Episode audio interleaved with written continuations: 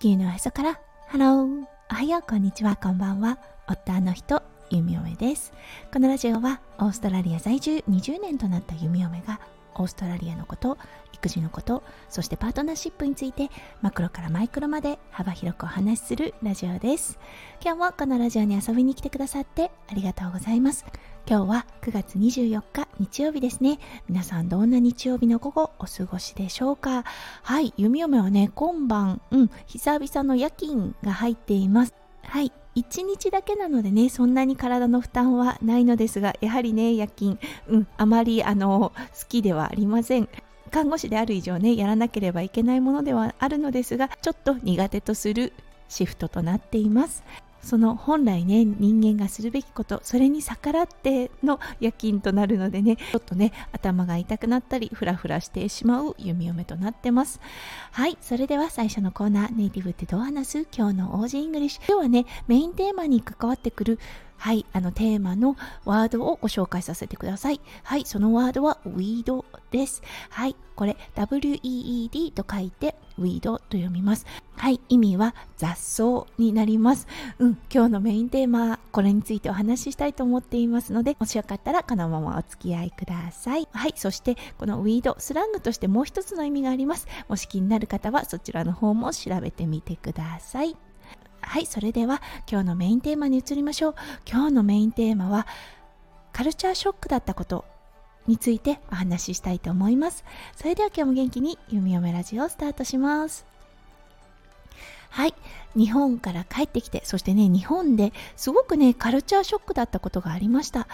はい、子育てをされている方だったら、ああ、わかるって思われるかもしれませんが、そう、あの、旅行をしていても、普段している日常をなるべく取り入れるっていうことを心がけていると思います。例えば赤ちゃんを育てている方であればそう昼寝のサイクルを崩さないようにする。睡眠のサイクルを崩さないようにする。そして3歳児の息子くんにおいては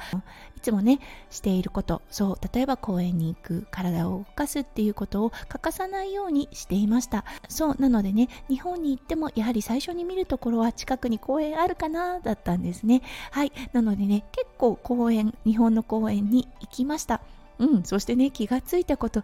すごい雑草が伸びているなって思っったんです。はいこれだったんですがもしかするとね文化の違いというものもあるのかもしれません。お家を持ってる方ですね。各家庭に必ずね1台と言っていいほど、うん、あの芝刈り機があるようなオーストラリアです。それもあってなのか公園はね常にあの芝が刈られているような状態です。なのでねこう雑草が伸びきってるっていうことはほとんどありません。そしてね公園だけでなく学校とかもねちょっとあのお散歩している時に学校のそばを通りかかったりするとあ雑草が伸びてるなぁと思ってったんですよね。そうそして夏ということもあってやはりものすごく蚊がいました。虫によく刺される方なので息子くんも弓嫁もですねちゃんとこう虫除けのクリームを塗ってはいたのですがそれでもものすごく刺されるというような状況に陥りました。そうなのでねすごく意外だった一見だったんですよね。日本といえばねすごく綺麗な都市。海外の方からもゴミが落ちてない公共交通機関がものすごくしっかりしていてとてもクリーンな街というようなイメージがあったのですがあそっか雑草公園とかね学校とかの雑草に関してはあのあまりこう気にしてないんだろうな気にならないんだろうなって思いました。オーストラリアにおいて公園のメンテナンスですね。はえーと、市役所の管轄にあたります。なのでね定期的に市役所のね大きな大きな芝刈り機もうトラクターみたいな感じのものですね。が来て一気にね雑草を刈ってる光景を見かけたことがあります。はい。もしかするとね、日本においてはボランティアベースなのかななんて思いました。なのでね、ボランティアの方がいらっしゃらない時は、やはり伸びてしまうのかななんて一人考えた弓嫁となりました。うん、本当ね、あ、ものすごく違うなと思った一件となりました。そして公演の余談とはなりますが、うん、あの、